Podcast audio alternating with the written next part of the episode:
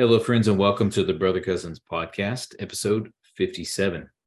Today, we continue our gospel theme for November 2022, talking about this theme that we've really wanted to jump into. We've been champing at the bits, holding each other back to talk to you about what we're going to discuss today, which is the gospel, the remaking of humanity.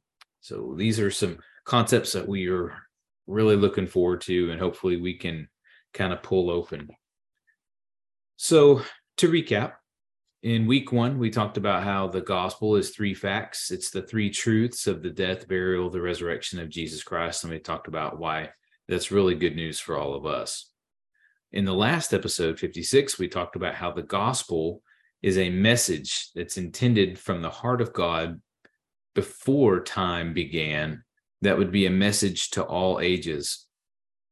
And through the Old Testament scriptures, it's been hidden in plain sight for a couple of thousand years while God's people awaited the redemption. And we see it fully realized in the person of Jesus Christ and how blessed we are to be recipients of that amazing revelation in the New Testament church. And today, we're going to talk about the impact that these things have on the life of those who call Jesus Lord and those of us who are striving to live in the church in a way that honors Christ. So, those are some of the things that we're going to talk about today. Now, Jared, Jeffrey, and I have been talking about some of these ideas really for a long time. Uh, and Jeffrey and Jared, I kind of I kind of punted to Jared last time in the beginning for a little bit more background on why this struck a chord. And so, Jared, I didn't I didn't ask you if I could do this, but I'm going to do it again. But give give us a little bit of insight as to some of the things that have been going on in your study and in your life that prompted you to dig in on some of these things over the last couple of years. That and I can throw back to some of the stuff I kind of said last week with the opportunity to read a little more that was part of it. Mm-hmm. the opportunity to or, or maybe just the decision to really take a step back and do some root cause analysis on okay. a bunch of stuff. And then with that root cause analysis you know i've always been a person that asks questions and, and i have maybe different questions than other people even think to ask. Um, I know some people get frustrated with me because of the questions that I think to ask that they've never been posed or thought to ask themselves, because that can put you in a tough spot. You know, if you've never mm-hmm. thought of a question, then you don't know how to answer it. And or sometimes so, people are like, "Why are you asking me that question?" Or what's, I get what's that going a lot. On? Um, and, and I will grant you know, being raised in small town America, cowboy mentality, John Wayne movies and country music that eventually morphed into rock music. um, you know, there definitely some rebellion there, young man rebellion and, and pride of heart and so forth. It would surprise no one who can see a picture of you that you enjoy Nickelback. many years ago. um, you know, and I have been able to corral some of that curiosity and put it to use, hopefully, to push myself in my understanding about God and my understanding about Christianity and just overall what he wants from humanity yeah. And specifically what he wants from his people. And that took on the form of what does he want from me? And as I begin to really look at scripture, I realized it was really better phrased as what does he want from his church? Right. Because you can't say, you know, Brother Craig Hayes has a sermon he's given, and it's basically that Christianity is a team sport. Like you can't do it alone and you're right jared you can't ask the question of what does god want me to do without asking the broader question is what is his will for his people as a whole, as a body working together. And so that's kind of what put me on Ephesians from the get go. There's a lot of places in Ephesians where it shows us how we're meant to be collectively. And a Right. lot of that stuff gets put on us as individuals. But I think it, it is served better. It's maybe a better exegesis of those scriptures to look at them in light of the collective of the body of Christ. And this idea of God remaking humanity is actually very clearly borne out amongst the collective Mhm. in both Ephesians and Colossians. Yeah. And Um, oh, sorry, go ahead. I was just going to say so Ephesians 4 and actually the ESV has the heading the new life. And Second Corinthians 5 talks about how we're a new creature. And and there's just lots of language in the New Testament like that and so it pushed me to say what what does it mean I'm a new creature? What does that look like? What is it supposed to look like? And approach it from practicality you know what does this practically look like and Yeah. then try and really step back and go what does god really want from his people in this aspect Okay. Well, that makes a lot of sense. And I appreciate the way that you that you put that. And I think it's a good time to reintroduce the concept that we have talked about many times, which is the already not yet. You know, we realize that God's God's dominion, again going back to our dominion series we did, God's dominion on earth is primarily demonstrated through his subjects in the church that you get a body of people that are dedicated to being submissive to God and his rulership is real in their lives. And then you get people acting in a new way to be human that hopefully is different than people without God and without consciousness toward him would behave. So the church, even though we don't we we have life in Christ, we are transformed in Christ. We're not perfect at it yet and so it's it's again it's an already it's an already but not yet dichotomy here again in, in the church you know christopher that brings us back to something we've talked about in a previous episode with first john 3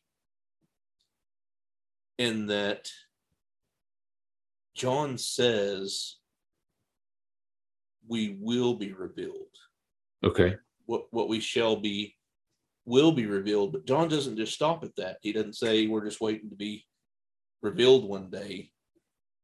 John has another idea that goes with that, in that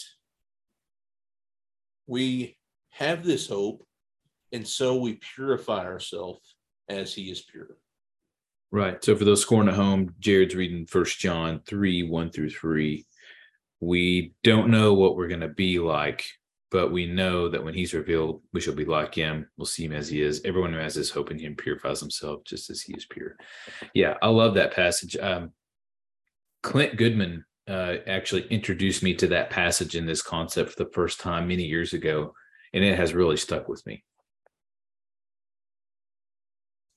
So as we think about this and, and we have hope to come, hmm but that hope is born with expectation.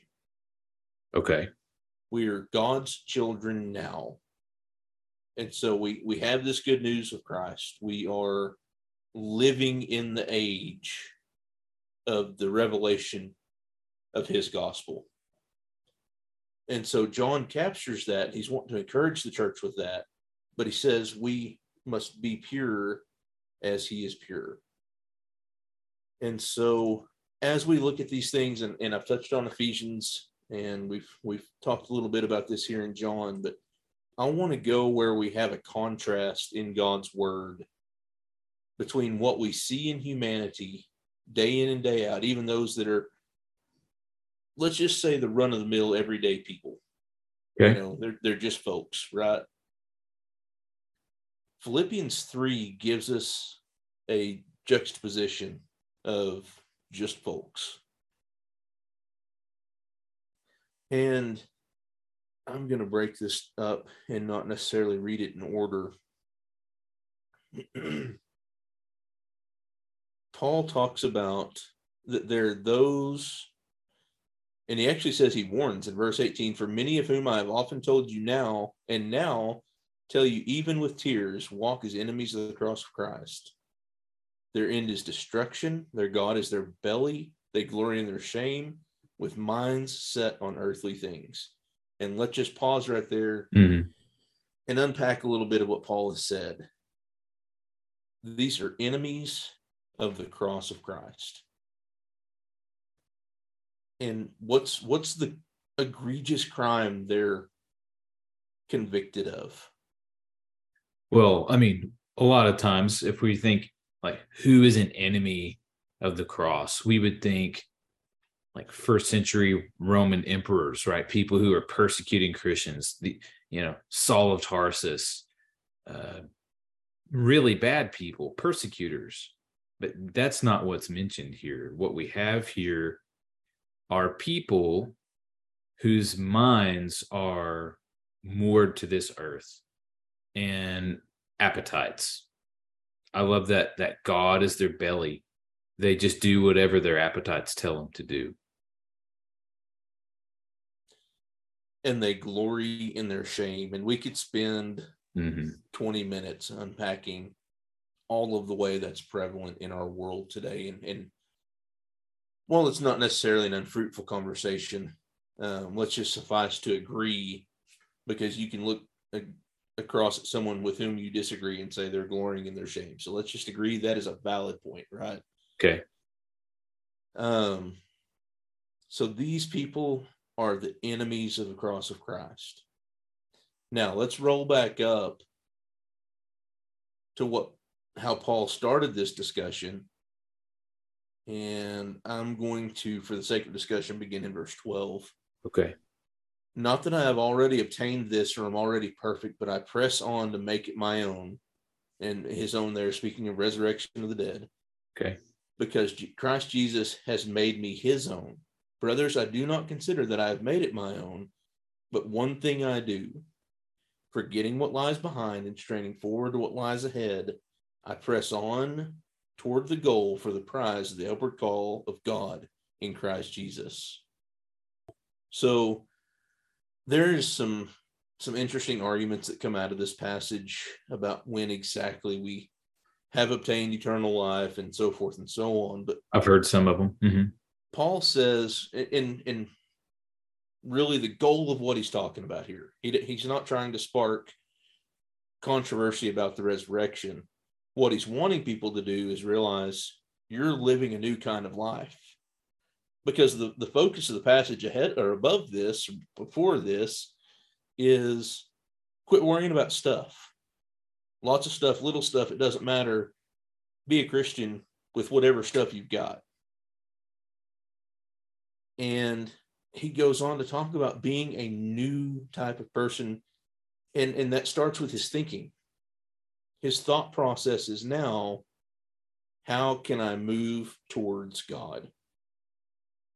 And the upward call of God there, I think, is God calling us to be more like his son, to call upward in a metaphorical sense as we live every day.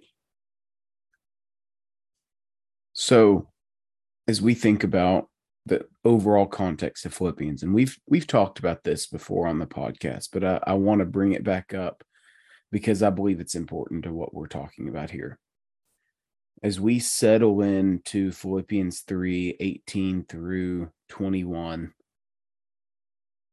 you guys have already pointed out that it's it's not just talking about the people who we would think are the absolute worst in society, but rather it's people that are focused on earthly things. And as you move into Philippians 3 and verse 20, he says, Our citizenship is in heaven. So he he points out the folly, the destruction that people were heading towards whenever they set their minds on things of earthly things.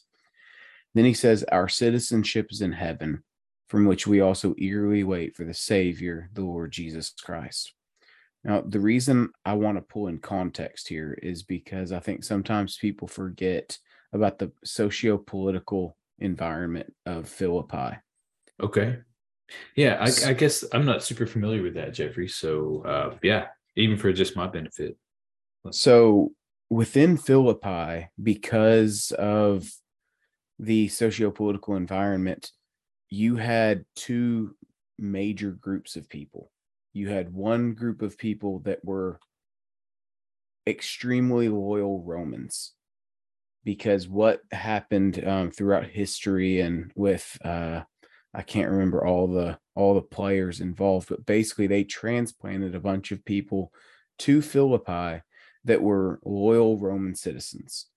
And part of their job was to teach people in Philippi how to be loyal Roman citizens. And then the other group of people were the people who had previously been freemen, who would not have necessarily wanted to be associated as a true loyal Roman citizen because they valued the freedom the freedom that they previously had. And so he's taking these two groups of people and now you are converting them to Christianity. And you can see the obvious problem here. And then you throw some of the Jewish people in here, but it didn't have a very strong Jewish population. It was basically those two groups. But you bring those two groups of people and you say, You're family now. You are supposed to love one another now. But how difficult would it be for those two people who are so diametrically opposed in the socio-political climate to get along about these things? And so, as we try to point out all the bad things that lead people to destruction, I believe that one of the things that Paul is saying here is that if you get too bogged down with politics, because that term for our citizenship is in heaven, that term citizenship in the Greek word is actually the word we get our term politics from. It's politio politionuma or something along those lines. So he's saying if you were too bogged down with the socio-political climate, you're too focused on earthly things. And you need to recognize that because you came a Christian, your mind is supposed to be different. Your life is supposed to be different. And don't get bogged down on those political aspects, but rather focus on Christ. Let this mind be in you, which was also in Christ Jesus. Be like him. And you don't see Jesus walking around challenging people on political aspects. So that opens the door, and I think I can hit this. And and maybe this sums up, and it would have been a better place to start. What our concern really is in the good news of God, in the death, burial, and resurrection of Jesus Christ. Galatians 2 and 20. Paul makes a declaration I'm crucified with Christ. Nevertheless, I live, yet not I, but the life. Let's see, I've been crucified with Christ. It is no longer I who live, but Christ lives in me. In the life which I now live in the flesh, I live by the faith in the Son of God who loved me and gave himself for me. And so, with the background of everything we've talked about, with the understanding of having our mind remade in Christ, this passage is a a good starting place. I'm dead. And the life I live now is for, about, and driven by Jesus Christ. So I concern myself with what he concerned himself. My desires are what he desired. And this is not, and this is something we've talked about before also. This is not a miraculous snap of the fingers. I no longer, you know, want anything I wanted before. But it's a thought process and a desire of I want to want what Jesus wanted. That's a lot of want there. Well, you definitely didn't leave us wanting.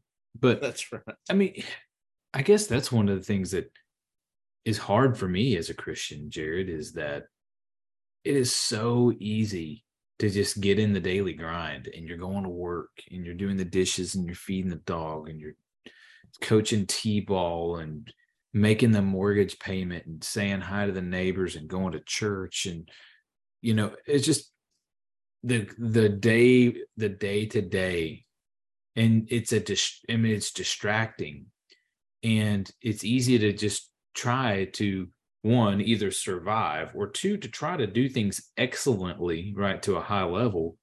And you can easily think back about your day and like have i had any have i had any serious thought about god today? Amid the emails and the voicemails and the conference calls and the peanut butter sandwiches and the everything. Yeah. And you know, to put a finer point, or maybe to work with the point Jeffrey made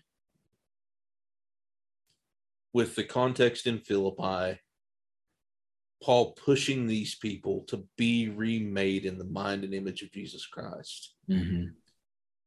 to change their focus as we live busy lives. And, and yes, we are busy. We we have the ability to pack a lot of stuff into a 24 hour period. And I think in a lot of ways we use that to justify the thought process of we're, we're busier than people used to be. We're busier. Well, no, we can just do more in a day than they could right because technology assists us in doing that. They were as busy, they just couldn't accomplish as much. Um, we want to farm out our responsibilities in a lot of areas. We want to make decisions concerning those who are going to govern us based on what's going to make us the most comfortable or help us become the most comfortable, yeah. However you want to look at that. To jeffrey's point yep. To to make we want to live in a society where we can just ask someone else to take care of the poor and not make us feel bad about it instead of doing it ourselves and and all of these things we're delegating out and, and a lot of this stuff comes because we're having to answer emails we're having to change diapers or feed kids or do these other things and it's difficult to live with an intentionality that says, yes, I need to change this diaper, but hey, I need to go visit the widow down the road today too. And yes, this email is important because I want to do justice and and you know fulfill my God-given duty to be righteous about how I pertain to my work. Mhm. But you know, even there is a thought process of wanting to do it because it's what God wants from me. right Well, but I think sometimes, Jared, and I'm going to speak for myself here as someone who is very much caught up often in the daily corporate grind. In one part of my mind, I want to answer that email because I work as unto God and I want to bring glory to Him and I want to show people the way that a Christian is supposed to work but the other part of my mind wants to do it because I want to be successful and because I want to show people that I'm a hard worker. And so one part of my mind is focused a bit on God. The other one is very much focused on myself. And I think that that in and of itself is one of the struggles here that Paul is saying, and he says it over and over again. He says it in Colossians, he says it in Ephesians, he says it in Philippians, that our mind is supposed to be different. And our mind is supposed to be transformed through the power of the gospel because it is a situation where we become a new creature. But but that's still a process and it still is difficult because our minds like to trick ourselves into saying i'm doing this for the right reason yep when maybe in reality we aren't Well, and that brings us into some additional thought process. As we've talked about the gospel, we have talked about how desperate our world is to be remade. It, it just doesn't know it. You know, I'm, I'm have recently rewatched Saving Private Ryan, which I don't recommend because it's it's heart wrenching. Yeah. Um, you know, same thing with any shoot 'em up war movie, especially the ones that are backed by something real. It's heart wrenching to see what mankind is capable of doing to each other. And the state of mind you have to put yourself in to be able to do that. And I know that's not supposed to be the point of the movie, but but that's it. And as we get into these echo chambers or get into our own mind and we're able to convince ourselves that we're we're doing things a certain way for a certain reason that we know because we know the right reason. We know we want to work hard because we're working as unto the Lord. We know that we want to be good parents because we want our children to go to heaven. We know we want to be, I mean, whatever it is. But it's also possible to do those things looking for self fulfillment. Yep. Yeah. I don't want to get fired. I want to have kids that don't embarrass me in public.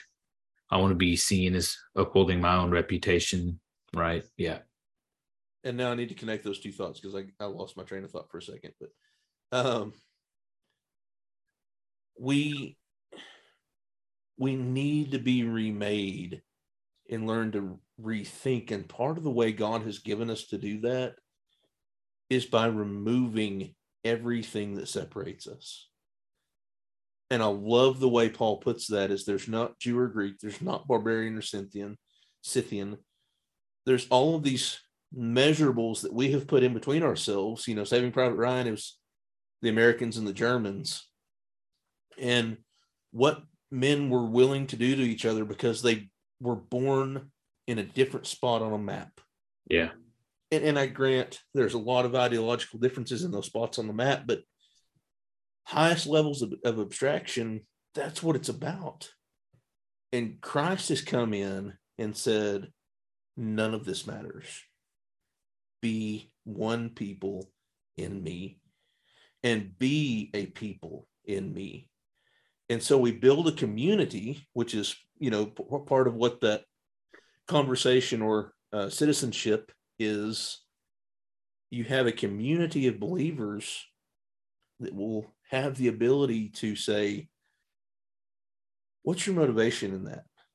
Why are you know okay i see or you're telling me that you answered an email at 10:30 in the evening. Where, what's your motivation? Why did you feel like it was important to do that at this time? And you know something we haven't necessarily talked about that's one of the things we kind of are, are good at doing with each other even though we're hundreds of miles apart um, i've got a group of brothers here that i know when you look at us it's easy to go those guys are in an echo chamber. They, they all just think they're you know they think they're right collectively which is interesting because if you spent any time with us you would go how do they spend any time together? All they do is argue. Yeah. because we we really want to push each other to be good men of god. And it's it's too easy to a- allow myself to be deceived because that's comfortable and uh, i have good motives in this i have good motives in this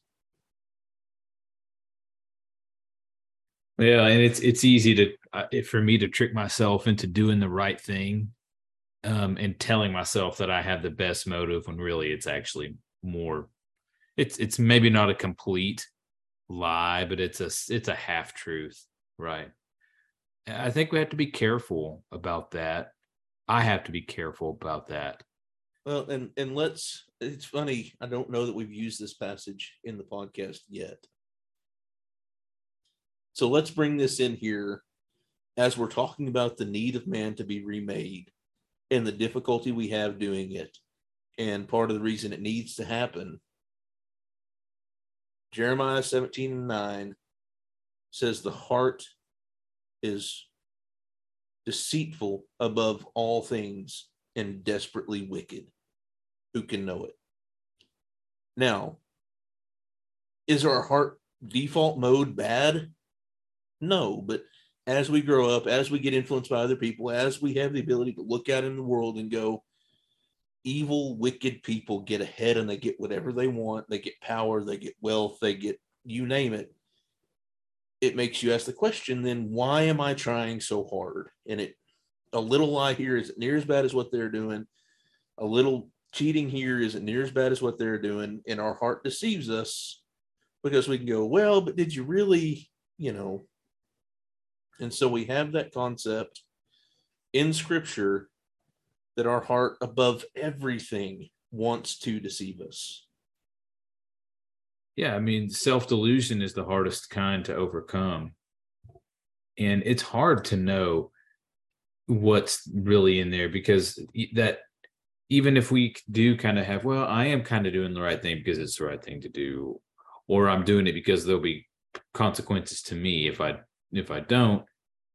Even it's hard for us to understand where one starts and the other stops. And but God knows. Proverbs 20 and 27 says, The spirit of a man is the lamp of the Lord, searching all the inner depths of his heart.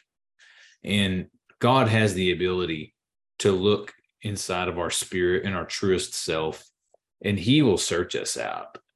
And I think that's a similar passage to you know Hebrews 4:12, how the word of God is alive and powerful and I had a discussion with a young man at at uh, after worship on Sunday about he's like, you know, why do you you read the Bible one day and you learn something, and then you come back another time and you read the same passage and you learn something new from it. And I I propose that there are two reasons. One, because the more we learn, the more we're able to learn. But two, and as I think we've mentioned in the podcast recently, that the Word of God interacts with you when you read it and it probes you it it finds your weaknesses. It will if you are willing to expose yourself to the mind of god through his word it will find you out. And it takes a lot of courage to approach it that way. And sometimes we're just too busy or we're too distracted or we're too comfortable to try to approach the word of god with that kind of humility and that intentionality speaking for myself. Yeah, and it is truly an amazing book. And there's a well, there's lots of YouTube channels that are fighting God's word. I'm not going to plug them. But some of them are, are fairly dishonest in their approach and they just out and out attack it.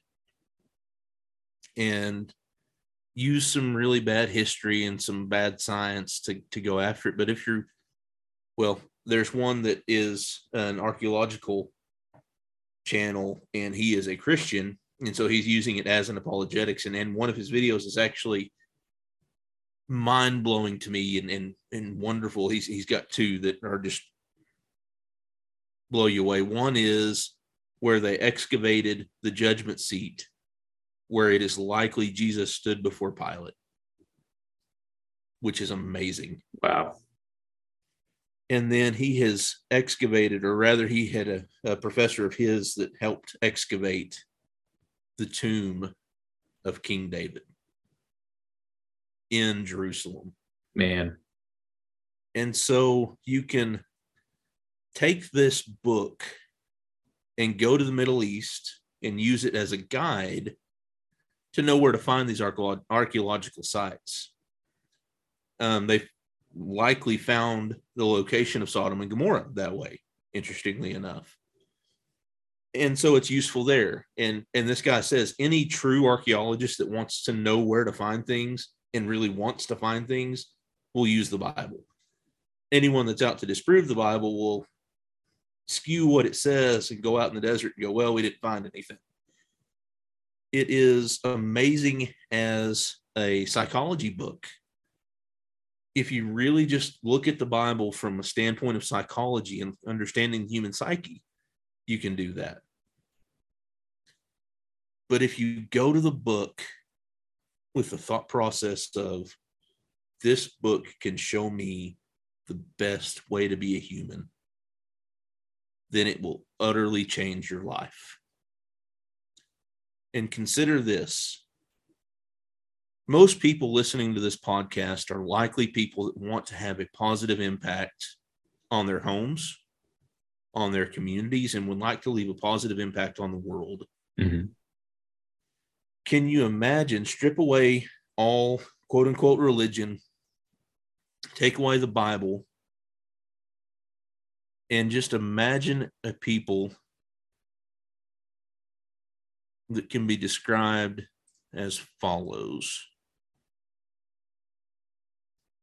compassionate, kind, humble, meek, patient, kind of people that will bear with other people, the kind of people that are going to be forgiving of other people and have a lot of a lot of desire to be forgiving and restorative of relationships and people that you would describe as loving. Yeah.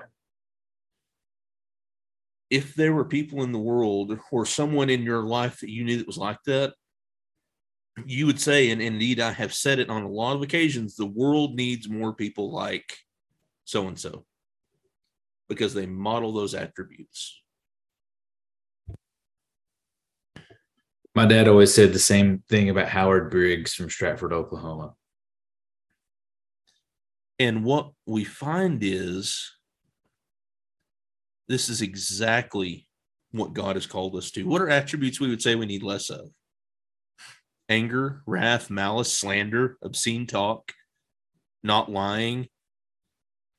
Well, what we've just described is Colossians 3 mm-hmm. in both places in verse 8, he says, But now you must put them all away anger, wrath, malice, slander, and obscene talk from your mouth. Do not lie to one another, seeing that you have put off the old self with its practices. So Paul has said, You are someone new. And verse 5, he says, Put to death, therefore, what is earthly in you.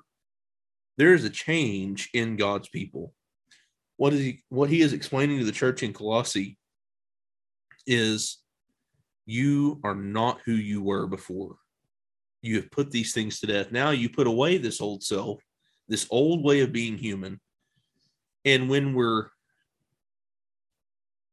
just exceptionally honest with ourselves, we see this that I've just described as how the world works.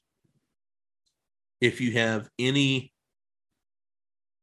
correlation with the public. If you're in any public sector service sector, you see people use anger to get what they want or to get a discount or whatever. Their default setting is anger right away. Wrath, malice, slander is way too common. If you're on any social media and you follow anybody that has any inkling of political idea, they're always trying to slander whoever the opponent is, and that's across the board. Obscene talk is just the norm anymore, just words, right? But we're called to put off the old self. Now we move down where Paul commands us then to put on as God's chosen ones, holy and beloved, compassionate hearts, kindness, humility, meekness, and so on. And so the things that we would call the best of humanity or things that should be modeled is what God has been telling us all along. This is who I want you to be. What I want to point out, Jared, that the way I'm glad you brought in Colossians 3. Um, this is a chapter that I just really enjoy, and it's just a very good chapter to dig into. And so, as we go to the very beginning of this chapter, verse 1, I want you to pay attention to what it says. It says, If then you have been raised with Christ, seek the things that are above where Christ is seated at the right hand of God. Set your minds on things that are above, not on things that are on earth. For you have died, and your life is hidden with Christ in God. When Christ, who is your life, appears, then you will also appear with him in glory. This whole episode is about the remaking of humanity to be in the image of Christ. And everything that you said in the sense of, of putting away the things that are earthly and those worldly attributes and putting on these ideal human human characteristics that God has set in place, he says that if we've been raised with Christ, then that's what we should be seeking because we are supposed to be living as a resurrected being that's become a new creation. But I, I want you to to think about what he says there in those first four verses. He doesn't just say to set your mind on things that are above, uh, rather than things or that are on the earth, but he says you've died, and your life is in Christ. And so you put your mind where Christ is, seated at the right hand of God, because your life is in Christ. And there's a a point of confidence here in verse 4 knowing that our life is in Christ and seeking that which is of above we have this confidence that we will also one day appear with him in glory we see that already not yet concept yet again yeah. being communicated here and yeah. this right here is a communication point about the gospel and the effect that it's supposed to have on people's life yeah i love that hidden that that phrase in verse 3 your life is hidden with Christ in God. It's it's like it's the the idea there is it's not that it's it's invisible, hidden away, but it is safely preserved. It is in, in my life ought to be sucked up into the life of Christ, as it were, committed or commended to Him, because when he appears, I get to appear with him. And it is, we have to set our mind that way, Jeffrey, because it's just so easy to coast or to grind and not look up to that right hand of God. And and it is a change in concept. And Jeffrey, I appreciate that you brought that back to what Paul is really talking about here is the gospel. He he sets that tone in chapter 2 mm-hmm. where you are free, you're you're done away, the old man is done away, and he drives that home in three and one. You have died. And what he's telling us is how to be that new person. And as we look at the world and its desperation to be remade and its desperation to find good and a lot of times, what we talk about with our political ideologies is trying to find utopia. And really, we would settle often for, for just good. We we stop being bad to each other. That's only ever going to be found in Christ. Yeah. Well, I want you to think about this. And Jared, I'm going to pull on some things that you've you've said previously. You know, uh, you pointed to First Corinthians 13 and the principles of love that's laid out there, and part of that is is being able to forgive others, um, being able to to have relationships with people who maybe previously those relationships weren't there or that they were torn apart because of different mistakes. But I want to come back to Ephesians chapter 2. This is something that we've we've talked about in the past and and look at the way that he he speaks about the Jews and the Gentiles. You know, I, brought up the the dichotomous relationship within the context of Philippi, within those true loyal Romans versus the freemen, and how they would have been conflicted with one another. There's another relationship that's similar to that in the scriptures, and that's the Jews and the Gentiles. And he says in verse 11, of Ephesians 2 remember that at one time you Gentiles in the flesh called the uncircumcision by what is called the circumcision. So you Gentiles were slandered essentially by the Jews. He says, Remember that you were at that time separated from Christ. You were alienated from the commonwealth of Israel and strangers to the covenants of promise, having no hope and without God in the world. He he reminds them of a time in their life where they had no hope because they had no relationship with God because they were separated from Christ. They didn't have the promises to lean upon. He says, But now in Christ Jesus, you who once were far off have been brought near by the blood of Christ. For he himself is our peace, who has made us both one and has broken down in his flesh the dividing wall of hostility. So these people who were afar off, who had no hope, because of the grace of God, now are in Christ and by the blood of Christ, they have been made one. And so he's taking these two groups of people that have had years worth of hostility and hatred, and he's breaking that wall of perdition. And he's saying that you can become one. He says in verse 16, and might reconcile us both to God in one body through the cross, thereby killing that hostility. And he came and preached peace to you who were far off and peace to those who were near. For through him we both have access in one spirit to the Father. So then you are no longer strangers and aliens, but you are now fellow citizens with the saints and members of the household of God, built on the foundation of the apostles and prophets, Christ Jesus being the cornerstone, in whom the whole structure being joined together grows into a holy temple in the Lord. In him you also are being built together into a dwelling place by God by the Spirit. So, what I love about this is that he's saying that the gospel is how you have peace with God, Jesus is how you have peace with God, but that is supposed to flow into your life to where it can overcome these different human relationships that have had hostility for years. And that peace flows between you and you can be brought near to one another.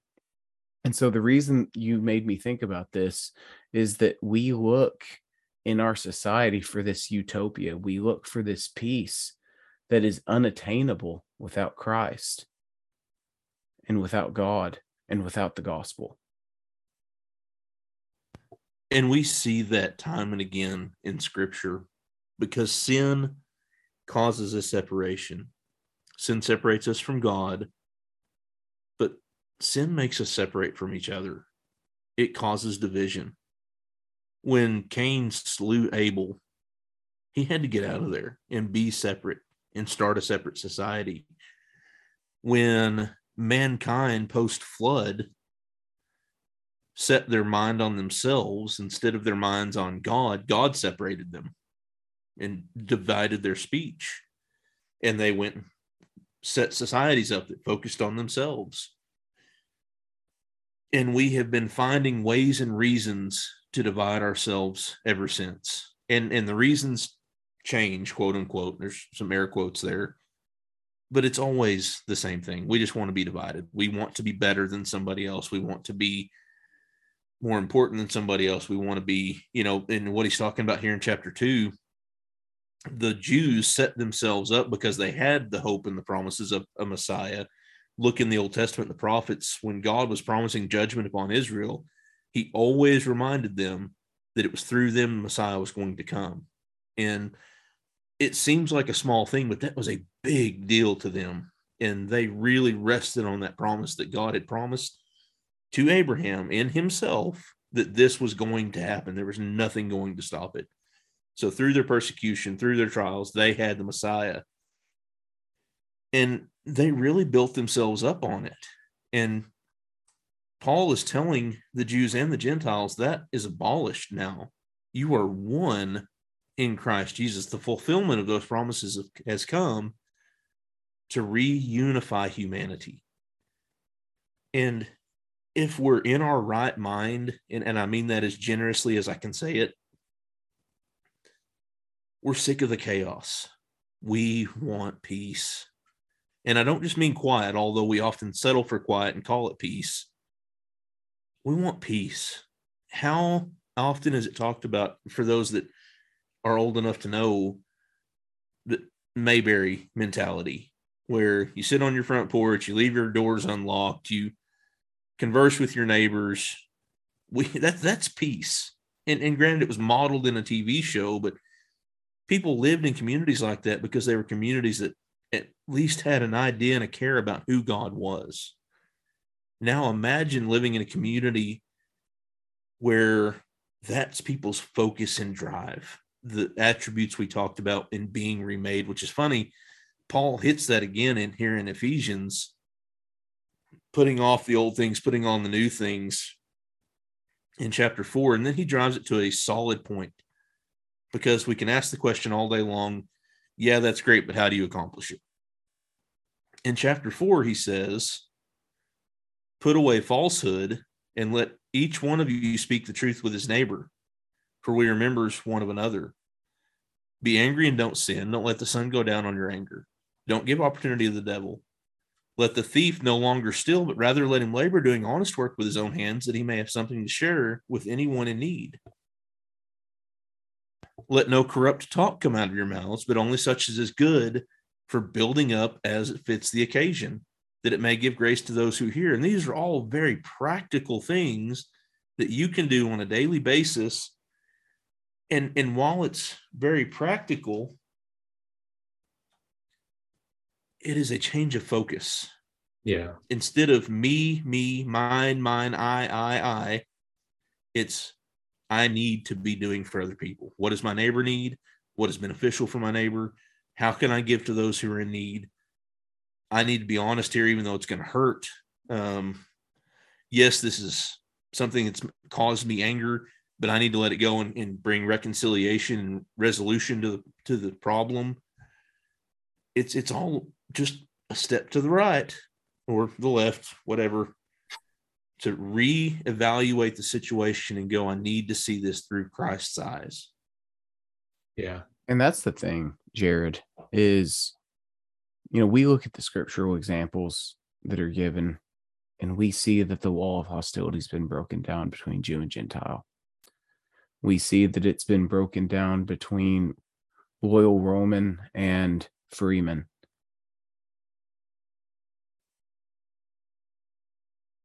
The gospel has the power to break down that hostility between Republican and Democrat and between OSU Cowboy and OU Sooner. And even libertari- libertarians. That one too. it has the power to heal relationships between that person at work that has been mean and just difficult to deal with that you just want to write off. And I think that what we're trying to drive at here, and I think really, Jared, what you're trying to drive at here is imagine a situation where when somebody makes you mad at work, you can forbear because you love that person. Right. And if you can't forbear, then you go through this process process of reconciliation to seek peace with that person. And the remaking of this humanity should be the church where we don't avoid our brothers and sisters in the supermarket because we had an argument with them the week before. We don't use those types of avoidance techniques, but we allow the peace of Christ to rule in our heart in a way that we pursue peace with our brothers and sisters. And what the church really should be, it's not a social organization, no. it's not a, a place that you gather around people that are like minded politically with you or anything like that. It is very much the remaking of humanity here on earth, where you've got a group of people that are continually being transformed by the gospel and are so gospel centered that it's supposed to be different. Yeah. I mean, that's the the bottom line in Ephesians chapter 2 verse 22. You know, we're we're the building fitted together. We grow into that holy temple being built together for a dwelling place of God in the spirit. I mean, that's that's a beautiful picture. And it's further evidence to the fact that we can't do it on our own.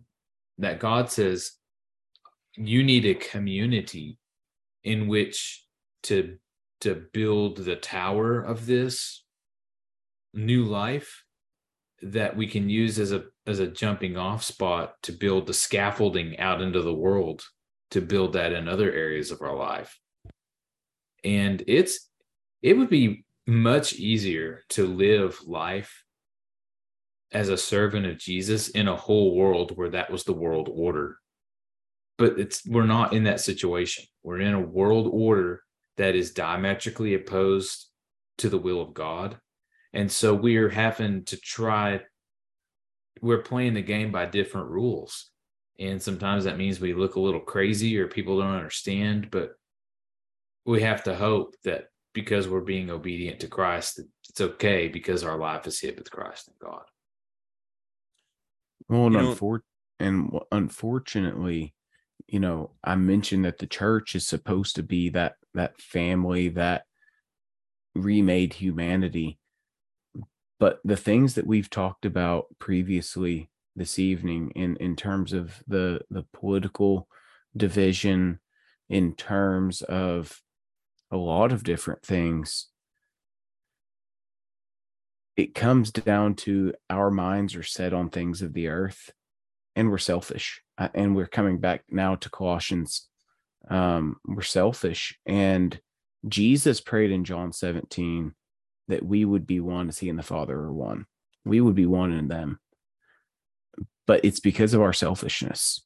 It's because of our focus on all the other stuff that we have the division in the church that makes the church appear hypocritical because the expectation has been set.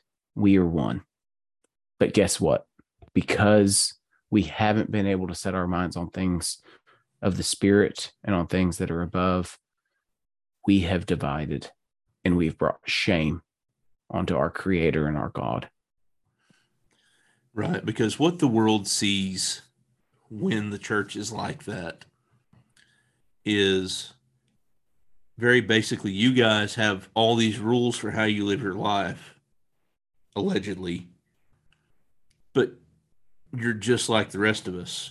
There's division, hatred, jealousy, covetousness amongst you.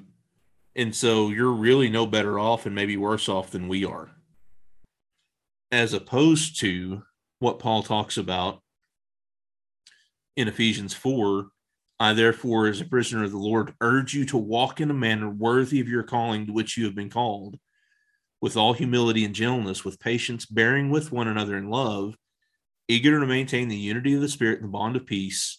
There is one body, one Spirit, just as you were called, in one hope that belongs to your call, one Lord, one faith, one baptism, one God and Father of all, who is over all and through all and in all. And what I think this passage, one of the things this passage demonstrates to us is it says they're one body. And I think that's talking about the, the collective body of the believers and one spirit. And one thing I have pulled from this passage that has spurred my desire to have unity in the church and unity with my brothers and sisters above not above everything else but with everything else is that unity happens in the spirit. When people desire the spirit of god more than they desire everything else unity is a fruit of that. The oneness that jesus desired for his disciples as he and the father has it have it comes from our desire to be led by the Spirit of God, to be people that have our minds changed, to be remade, to think about what is good for everyone else, because that was the mind of Jesus. We talked about it in our episode where we talked about his resurrection, and, and we've discussed it in several other places about how his mindset was not about what was good for his flesh. Because if that was the case, he would have never put on flesh because it's uncomfortable here. Sin has had an immense effect on God's paradise. And he didn't know any of that and didn't have to experience any of that. But because of what was good for everyone else, he came and demonstrated to us what God wants from his people and how to be God's humanity. To be the signposts that point back to our God, to be the image bearers of Christ. You know, one thing, the imagery you get with the idea of a temple is it's where people go to find gods in every religion. It- they all have a temple. And it was no different for Jehovah God he had a temple in Jerusalem. It's where people would go to find God. In Jesus Christ, the collective believers are that temple. We should be the place where people go to find God, and He should be glaringly evident amongst us. And that's that one of the points of First Corinthians 14. When we're behaving as God's people, the unbeliever's are going to come in and confess his heart because God's among you of a truth. Because we behave ourselves in love for the good of someone else. If I could give a, a brief summary to chapters 12 and 13, you do what's good for everyone else because you love everyone else. And that is not what we see in the world. That is a different kind of humanity. That is a humanity remade in the image of the very Son of God.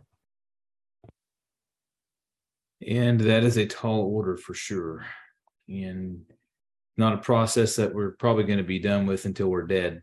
Um, but I'm glad that I have brothers like you to help me along the path. And uh, I really appreciate you guys sharing some great perspective tonight. Um, probably ought to wrap up. We are really excited about kind of the culmination of some of these thoughts.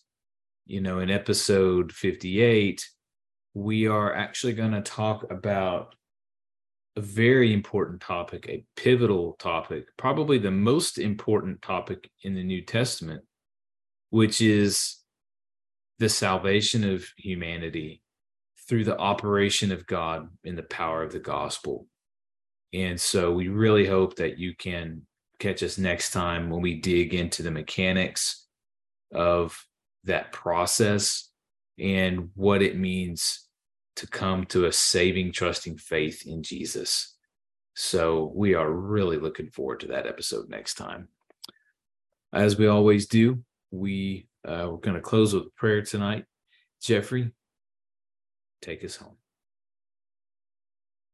Our Heavenly Father, we come to you with hearts that we pray would be focused on you and your Son. Lord, there's so many distractions. There's so many reasons to allow sin to divide us, to allow ourselves to be selfish and to focus on those things that are earthly. Lord, we pray as your people that you will help us be transformed, transform us into a new creation that recognizes that our life is in you and therefore we live in you and for you.